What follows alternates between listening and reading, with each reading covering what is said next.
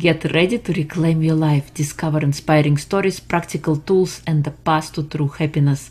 This is Reclaim Your Life with Irina. Let's begin the journey. Welcome to Reclaim Your Life with Irina. Today we have special guest Rommel Corral. Rommel is joining us from Toronto. He's an NLP trainer, business coach, a father of one, and thinker of all the technical things. Welcome, Rommel. It is a pleasure to have you. Thank you for having me, Irina. So share with us who you are. Who is Rommel? So Rommel, like you said, I'm currently a dad. So he's about 5 months now. He's just starting solids. And oh nice. Boy, is he a joy. Is he a joy. My wife and I are always busy around him. Aside from all of those things, the director of project management, I love getting things organized. I love those things. Timing is one of those big things for me. Logistics is one of those big things for me. Things I like to do, figure things out in my home lab, always looking for new puzzles. Mm-hmm. I have a bit of an engineering background, so I love to take things apart and put things back together. Lo and behold, I became an NLP trainer and coach. I love to take apart, go into the details, and then really optimize things so that you and everyone else and any system that you have, be it your life or anything else, can actually run the way that you want it to. Yes, I love it. Thank you. What makes you happy? What makes me happy? Well, aside from my son, let's see. Music. Music actually makes me happy. Surprisingly so, right? Like you'd wonder about that. It's like, no, it actually does. It actually does. It's a good old nostalgic memory, always good feels. Do you have a favorite one? A favorite? Oh boy, there are actually quite a bit. I actually like musical songs. Actually, so musicals. So give me like Rent, give me Sweeney Todd, give me Les Miserables, which is a musical but not really a musical, but that's a different discussion. But they're just so filled with emotion and story that it's just one of those things that evokes that feeling in you. That type of thing makes me really happy. Nice, nice. I love singing. Yeah. What makes you smile? What makes me smile? Actually having conversations with people makes me smile. When you're able to listen and then speak back with them and really have the conversation going so you can actually discover more. Actually, that's it. It's a discovery in conversation. That makes me smile the most. Nice, nice. Did you have a profound conversation with somebody? Always. Everyone is always someone new to meet, always something new to go discover about them, about yourself, right? Because we always know that we see ourselves in others. This is true. What makes your heart sing? What makes it sing? What makes it sing? Oh, I'm not going to hit that note. What makes it sing? Really, it's a lot of people may think of me as extroverted, but really it's the alone time. I actually like spending time on my own, just organizing all of my thoughts. I'm very much the type, if I start any project, I will take all the tools out, and they call this process nulling. I'll take out all the tools and I'll organize them in such a way before I dive in.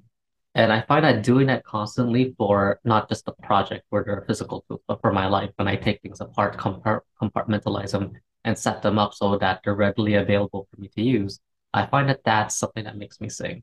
That makes my heart sing, because once it's all laid out, I can actually see the big picture, and that just drives me forward. It's one of those things where it's just like, yes, we're on our way. That's amazing. And the fact that, you can do that, pull things together. I usually get inspired to start, and I start a lot of different things, but it's the keeping going is where improvement is necessary. Oh, well, it's just more tools you get to add in, right? All new fun tools you get to add in. More canvases to paint, more things to think about. Yeah, yeah. What makes you sad or angry? Sad or angry? Sad or angry? Well, there's a lot of things out there that can make people sad and angry. For me, it's more of a personal item. What makes me a little sad or angry or has me come across negative emotions is really when I look at something and I realize that I could have taken action on it soon, right? It's like, it's kind of like reverse buyer's remorse. It's like you took a shot at it, or sorry, you held off taking a shot at it for whatever reason. And I look back at my life and I see it and I go, if I had listened to myself and had done it the way I had wanted, instead of listening to other people's opinions about it or whatever was socially acceptable at the time, whatever, you know, all the fun new things are never socially acceptable at the time. Right, right. There was just so much more I could accomplish, but you know, c'est la vie, that's the past. We get to move forward. But yeah, realizing those things, it does fill me with some negative emotion. At the same time, it's also a good place to look to identify where new things are. So even if it's not such a great feeling, it's something I can be grateful for, because the more I can realize those from the past, the more I can realize them in the future, and then make the outcome very different. Yes, I love it. The ability, you know, to look at it and from a different perspective, and yeah, life moves on, but you know, realization, I think, is key. Mm-hmm. What is your number one personal superpower? Personal superpower.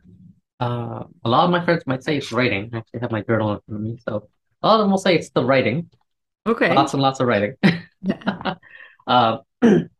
Really, what I think my own superpower is really just compartmentalize my knowledge. Mm-hmm. So I'll take something, I'll learn something, I'll really summarize it down, because there's a saying that goes out there, and I think it was by Jim Quick.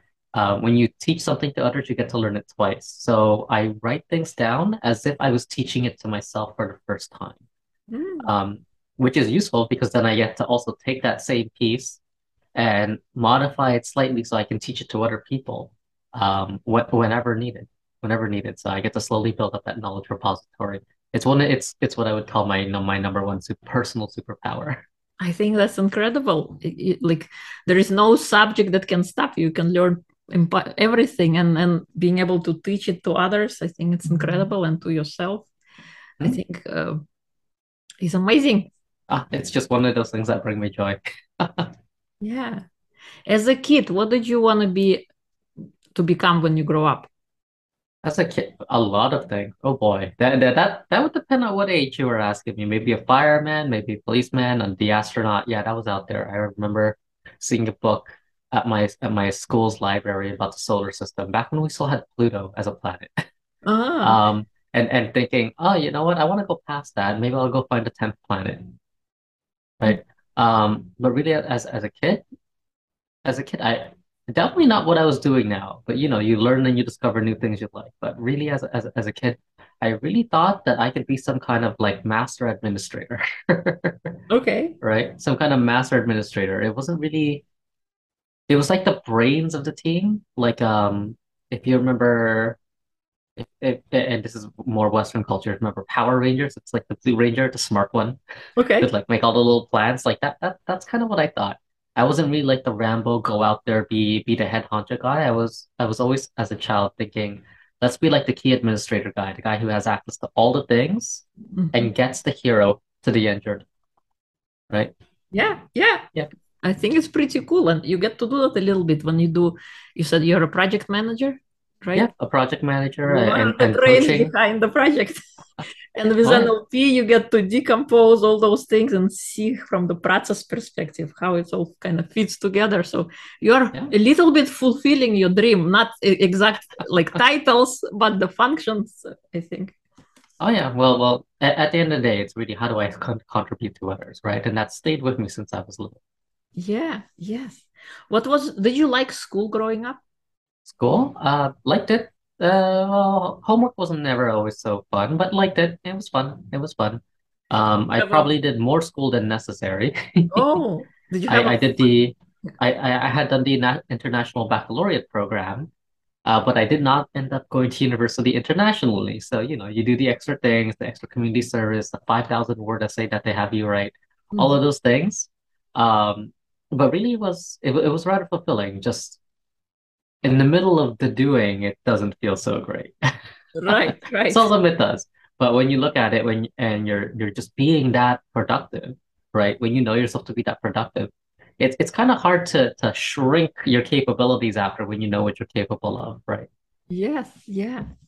Did you have a favorite subject growing up? I mean, in school? It was probably math until we got the science classes in high school. Okay. Because then explosions, no. because then you can actually put things into practical application. That was the first time I got to do that. lo and behold, I ended up going into engineering because I love that type of thing, applied science. Right. Because, you know, you can get all the knowledge in the world, you can write it down, you can talk about it, but unless you do the doing, mm-hmm. so you can be the being, it's just out there right. in the air. Yeah. Was there a subject that you didn't like? One subject? It was history, and that was probably due to the level of reading. Now, don't get me wrong, I love history. I'm apparently named after a famous World War II general who did a lot of blitzkrieg down in the desert. Oh, nice.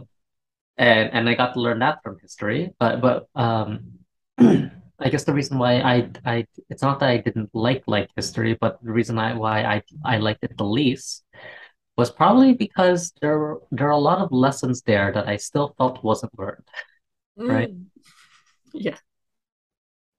Yeah, I looked at it and I go, isn't this still a problem? Didn't we?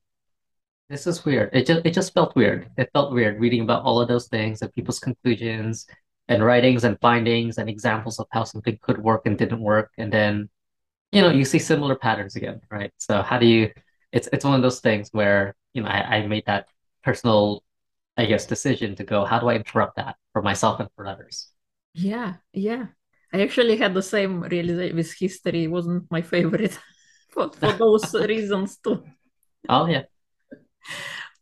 What is your path so far, your life path so far, would you say? My life path. Let's see. I am a first-generation Canadian. My parents were the ones who immigrated over to Canada. Path-wise, growing up, really started to decide what I wanted around high school, and even then, the reason I joined the International Baccalaureate program was because they would have picked most of my classes for me. Mm-hmm. Didn't have to bother with electives. So I guess midway through high school, self-independence there. That's when I decided engineering. That's when I decided I didn't like the business analyst part or all of the other things, but I did like designing systems. I did like optimizing things. Mm-hmm. And so I became a project manager. And the reason for that, aside from someone like a business analyst or a full-on engineer, is I wanted to see results faster. So, you know, became a project manager in marketing and advertising. All right. Fastest thing, fast-paced startup type environment all the time. Did work for like Harley-Davidson Chrysler doing model year 12 through 16. Lo and behold, I now ride a Honda. Oh! Which, story about Honda and Harley later, but you know, live and let learn. The marketing works. Marketing advertising works. Yeah. Let's see. Career path after that, I became a management consultant, and then afterwards dove into technology. And lastly, I was a director of project management at a company that does conversational AI for healthcare, for life sciences. Mm. So all kinds of fun things. At the same time, I'm always one to pick up a lot of things.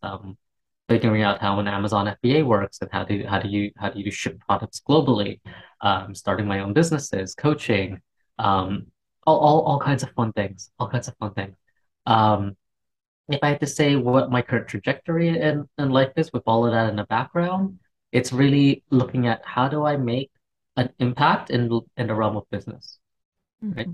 So recently certified business coach now, so looking to take all the frameworks that I've had, adapt that and supercharge them with what I know from my experience as a neurolinguistics from NLP, mm-hmm. And really get that in there to help reset company culture, to help leaders get more done, to get their missions out there fulfilled. Because really, if it's not, then, well, people are in business, yes, for a profit, but they're also in there for a mission. So yeah. When those missions get fulfilled, we get a lot of value in the world. Yeah, I love your life path and where you're going. I wish you all the amazing things that come with that as you get into that new phase of your life. I think that's incredible. Thank you, Irina. Yeah. When would you say you had a wake-up call that suddenly changed the trajectory of your life? The wake-up call. Well, it wouldn't have been when I got a motorcycle, no. That's fun. But I guess the one that made the most profound difference for me was I remember. I was still working at the agency where I was doing work for Harley-Davidson. And it was maybe around 7:30, 8 p.m. at night. Just sitting there working away, working through. And my phone keeps going off. Everybody's still on Facebook, Instagram's still out there, and all those fun things. This is like 2013, 2014. And phone's going off, like ding, ding, ding, notification. Ah, phone call, text message, down, annoyed, really hating it that I'm being. Who are all these people and notifications that they're bugging me from doing my oh so important work? Like I was really dug into that. Uh-huh. Slammed the phone down, and then kept working at it. And then I guess I slammed the phone down a bit too hard, but the person across from me who was also staying, like there were maybe like four of us in the office still at this time. Mm-hmm. No one's had dinner. We're just working away. They I guess that prompted them to check their phone, and they and then all of a sudden they got a phone call, and they started arguing. I think with either their boyfriend or their spouse. Big heated debate, right? Mm-hmm. And all of a sudden they got annoyed and then slammed their phone down too, because misery loves company. And that was probably my wake up call at that point, because that knocked me out of it. Mm-hmm. I was sitting there work, boom. What was I doing? And then I was like, what time is it? I was like, wow, it's almost 8 o'clock. I picked up my phone and I actually started reading the messages. And I realized that when I had slammed the phone, the last message that had come in was actually from my mom. It was her asking me, where was I? Because I was supposed to be home for dinner with the family. And I was like, what did I do? What was I doing just 5-10 minutes before that? I was really so focused at work that I was ignoring my own personal life. I put work over responding to the people who love me and people that I love. If you know me, two of my top values are food and family. Okay. There's another F word in there too, but maybe not as high. But it's definitely food and family. Friends is what I meant. But yes, food and family. So I looked at it and I thought, how can I ignore that? There are people here who do this, and here I am working away at something that, although a lot of people will see it, a lot of eyeballs will see it, and it'll affect the company, it doesn't impact my life in terms of value that I'm getting. And agency style, you're not being paid overtime. You're not doing this. Everybody's hustling to kind of one up. It's a very different type of culture, right? Mm-hmm. And really, I looked at that and I realized, how could I ignore that? At that point, I started to do a lot of self-work. I started unconsciously doing work. I would sit there and I'm like, what's actually the most important thing to me? And that question stuck with me a lot. What is the most important thing to me? Not right now, but what is the most important thing, period? Like, don't get me wrong. Sometimes food and family may supersede the thing that I'm on. Like, for example, I'm here with you. And so I'm not going to randomly get up and go make lunch. Like, no, of course not. Right? Right. Context forgiving. What is the most important thing? And am I aligned with that? That was a question that I actually didn't get to answer or ask myself consciously a lot until I did a lot more self-work. The main question is, what's the most important thing?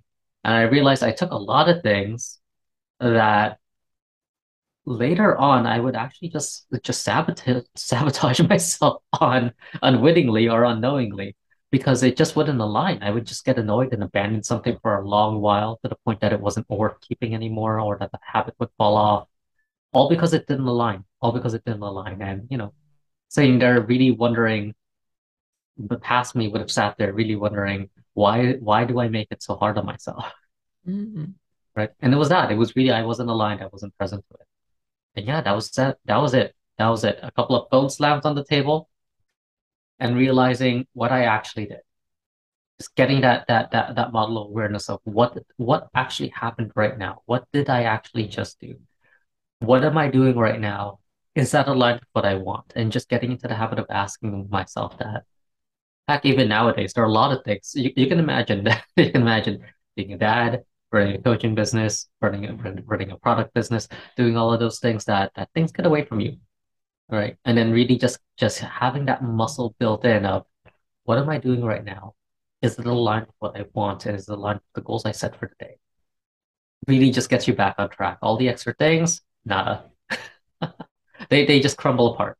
They fall apart and disappear.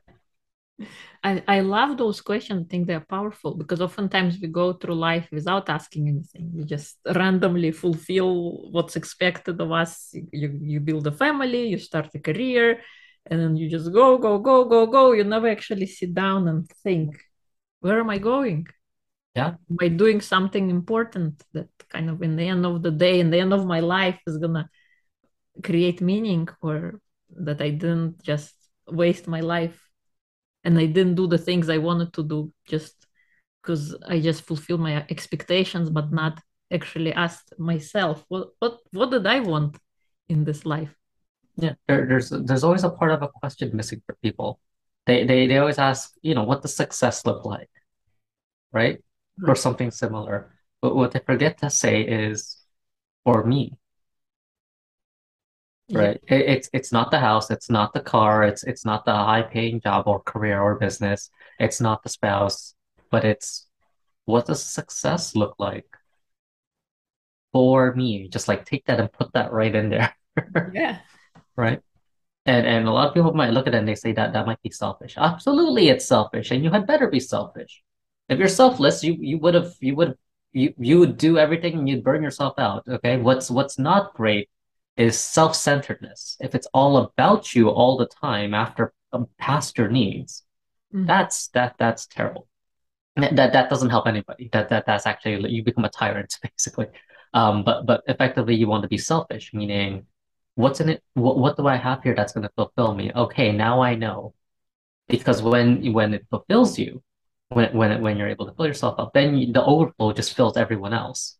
Right? Because if you're aligned with what you want, you're just that much more productive. You get the right person in the right place, or one of the many places that they could be. And they just explode productivity with happiness. It's something fun. And it's something that people tend to not ask themselves. What does success look like for me? What does happiness look like for me? Right? Yeah. Yes. Yeah. I love it. What do you think were three important lessons you learned since your wake-up call? Let's see. Top three most important. There are lots of lessons. Let's see. The ones that kind of stick out in your head out of everything that you learned. Let's see. The ones I would say is, one, keep a schedule. Right. Especially when you want to do a lot of things, definitely keep a schedule. You got to set your day up the way that you want, right? Because otherwise you're not going to have the day that you want, right? Or you won't get closer to it. Two is measure yourself. Find ways to measure yourself. A lot of people will do work. They'll be busy and they'll mistake being busy as progress. Yeah, it might be progress, but it might be going in the opposite direction that you want, or not getting you anywhere near. Right. Yeah. And then lastly is go fast. Go fast. I go fast at, actually, let me give the full thing. Go fast and let go. Where that is it's go on, try something new, take the immediate action. Take the immediate action. That's one of the things I was saying earlier. You got to take the immediate action. Because it's not 100% commitment, right? Like, there are things that are commitment, right? Yeah. Right. You get married. You have a son, right? Those are things that, yeah, take your time on that. Really think it through. And at the same time, know that if something doesn't work for you, that you pick it up and you try the next thing, right? How many niches did I have to go through to go find the people that I can best serve and help with my current experience, right? Right. How many more training courses or anything else could I have signed up for and really stuck with in that system?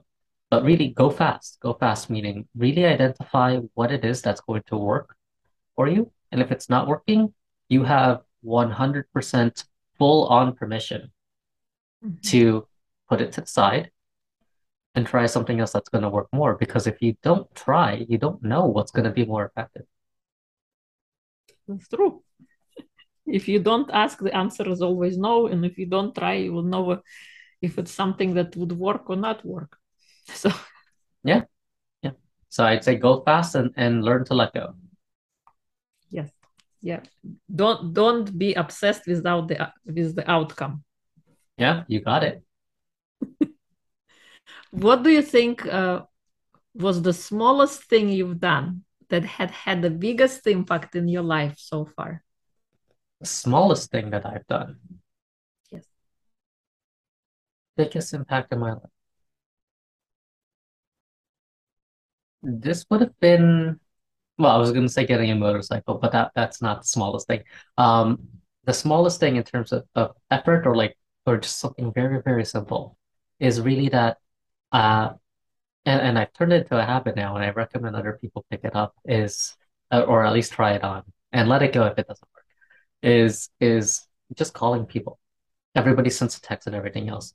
And this hit home in the pandemic for a lot of people. Really, I was trying to think of just one, but a handful came up where I just looked at my phone and I said, I have a 1,000,001 contacts in here, right? It's like how everyone has 1,000,000 Facebook friends. And I said, I'm just going to call these people and ask them how their day is going, right?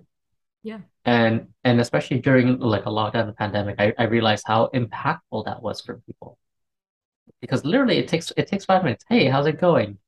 Blah, blah. Oh, yeah, it's so-and-so from this. Do you remember? Yes, that event. How's it been going here? I remember this about you. Oh, that's really neat. Great. Oh, cool. Okay, thank you for catching up. And it's 2 minutes, 5 minutes, maybe an hour if you really rekindle that conversation, it gets going. But really, it's just being able to sit down and not call people to tell them about your day, but really just to ask them how it's going for them, getting them to check in.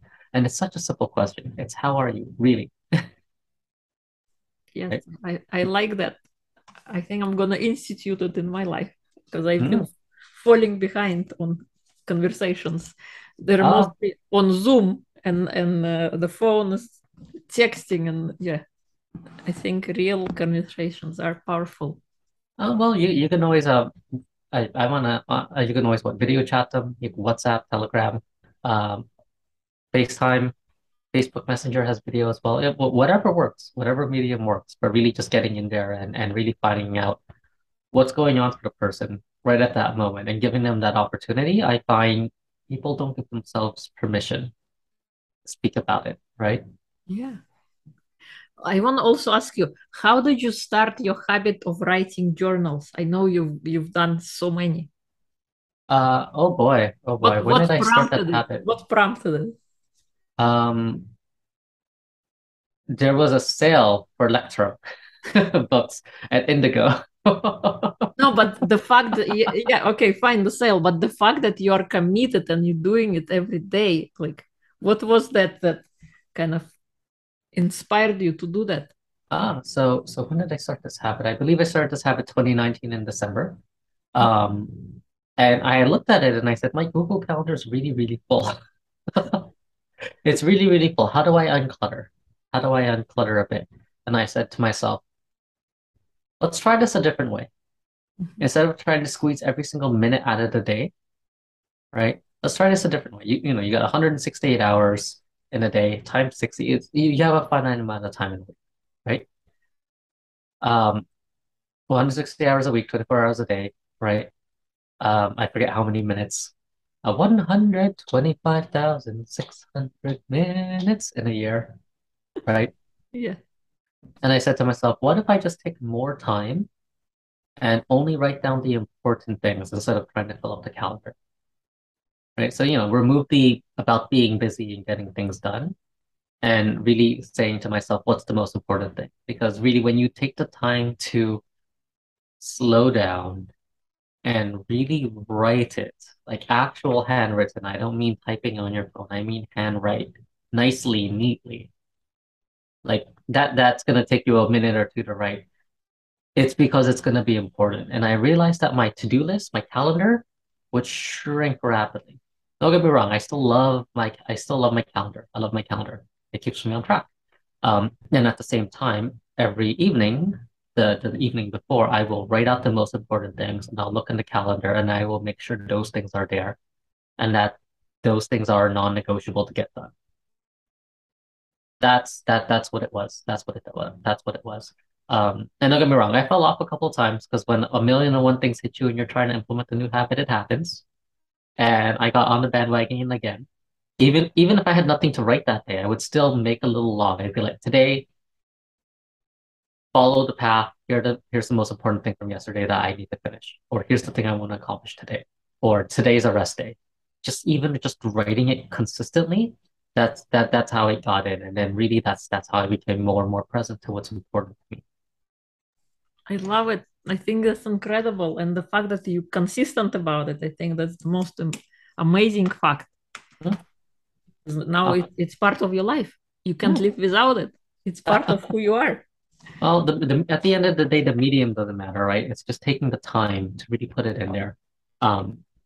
Because don't get me wrong, people might look at this and say, it's the doing. I got to get myself a journal. You can. You can get yourself fancy pens and all the other fun things, right?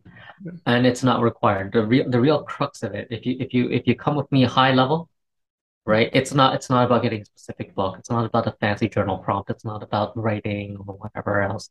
It's about taking the time to really think, is this important to me? And then taking the time to think about it. Because what happens actually is, as I'm writing it down, I'm thinking about how important it is to me.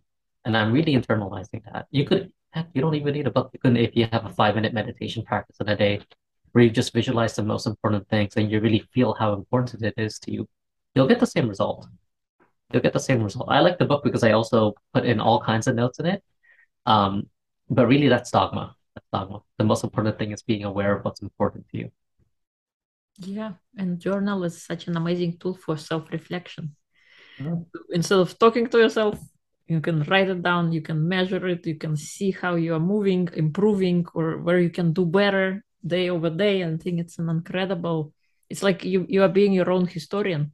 The things that matter to you now, a year from now, could be like, why did it even bother me? Like I'm so much further along. This is like nothing. You're absolutely right. Having a past record is great. It's something I look at every quarter, every month, and every year. Mm-hmm. Right. Yeah, it's just a reflection. It's like, I actually thought that on that day. That used to bug me. How much of a person did I grow? One of the things that most people do nowadays, and you probably see this a lot in the whole self-development community, is they do like a gap exercise, right? And when they're like, oh, where do you want to be? That's so far away. What do you got now? Okay, go take the step to go clear it. It's like, yeah, sure, 100% try trust two method if people follow it through. Mm-hmm. Some people now also do a reverse gap exercise where they see how far they've gone. Because instead of saying, that's the future I want to get there, right? Sorry, that like the future's over there, I want to get there. Instead of we go, that's what it was in the past. How am I now? How did I grow? How did I change? Mm-hmm. And I find that having a written record of that is great. Because really, it doesn't take long to read. Well, depends. How's your writing? But But yeah, it's one of those things. I can look at myself at the beginning of the month and say, what thoughts did I have around this time? What did I want to accomplish? Did I get closer to it? If it's not working, you have permission to let go and you can adjust. Yeah. Yes. Are there any exciting projects you're working on right now that you want to share? Oh, exciting projects. Well, getting NLP certifications online at the practitioner and master practitioner level. That's one project of mine, getting that virtual. Although I am also planning the next one to be a hybrid event now that I've secured a space. And then the other project right now is really Mind Company, the product company that a friend of mine and I had started to promote mindfulness practices. So it's really developing products and tools and practices that will get people to be more aware in their day, or what people might say mindful. Too much of a buzzword, but I'll say aware or more mindful of their day, and to really be able to set clear boundaries and set the expectations around what those boundaries mean. So those are the two main things right now. So getting the spaces and the trainings all set up, as well as ideating and deciding on what the next thing for my company will be so that we can promote those healthy habits for people. I love it. And congratulations on launching it on Amazon. And I'm excited about your trainings that are upcoming. Mm-hmm. What are any final words? Anything you wanna, anything I didn't ask that you'd like to share? Let's see. One thing that I'll share, and this is just for me due to current experience, is that there's actually a lot of time that you have in the day. I'm still able to do quite a bit. I tag team with my wife, and everybody goes, "Oh, how could you possibly, even before I went on paternity leave, how could you possibly run a full-time job at like a middle management senior position? That's not a 9 to 5. That's a 7 a.m. to 7 p.m. pitch." How can you possibly run like a full day worth of work, coach people, train people, run a secondary business, run another business, not just coaching, but also also Mind Company, the product business. How can you do all of that on top of your hobbies, on top of the reading and the learning? And the thing is that there's always time. There's always time. It's not about having a packed calendar. It's not about writing things down in the book, but it's about your own prioritization. So really finding out what's important to you is key. But a lot of people stop there. I say, keep going. You have permission. Keep going. Take that step now. Once you find out what's important to you, take steps to actually put it in there so it gets done. Put it in there and it's done. Because even if it's important to you, if you don't take action on it, well, is it really important to you? Right? Yeah. Heck, it can still be, but you'll probably beat yourself up about it. So really just take time to actually get those things important to you done and make them a priority.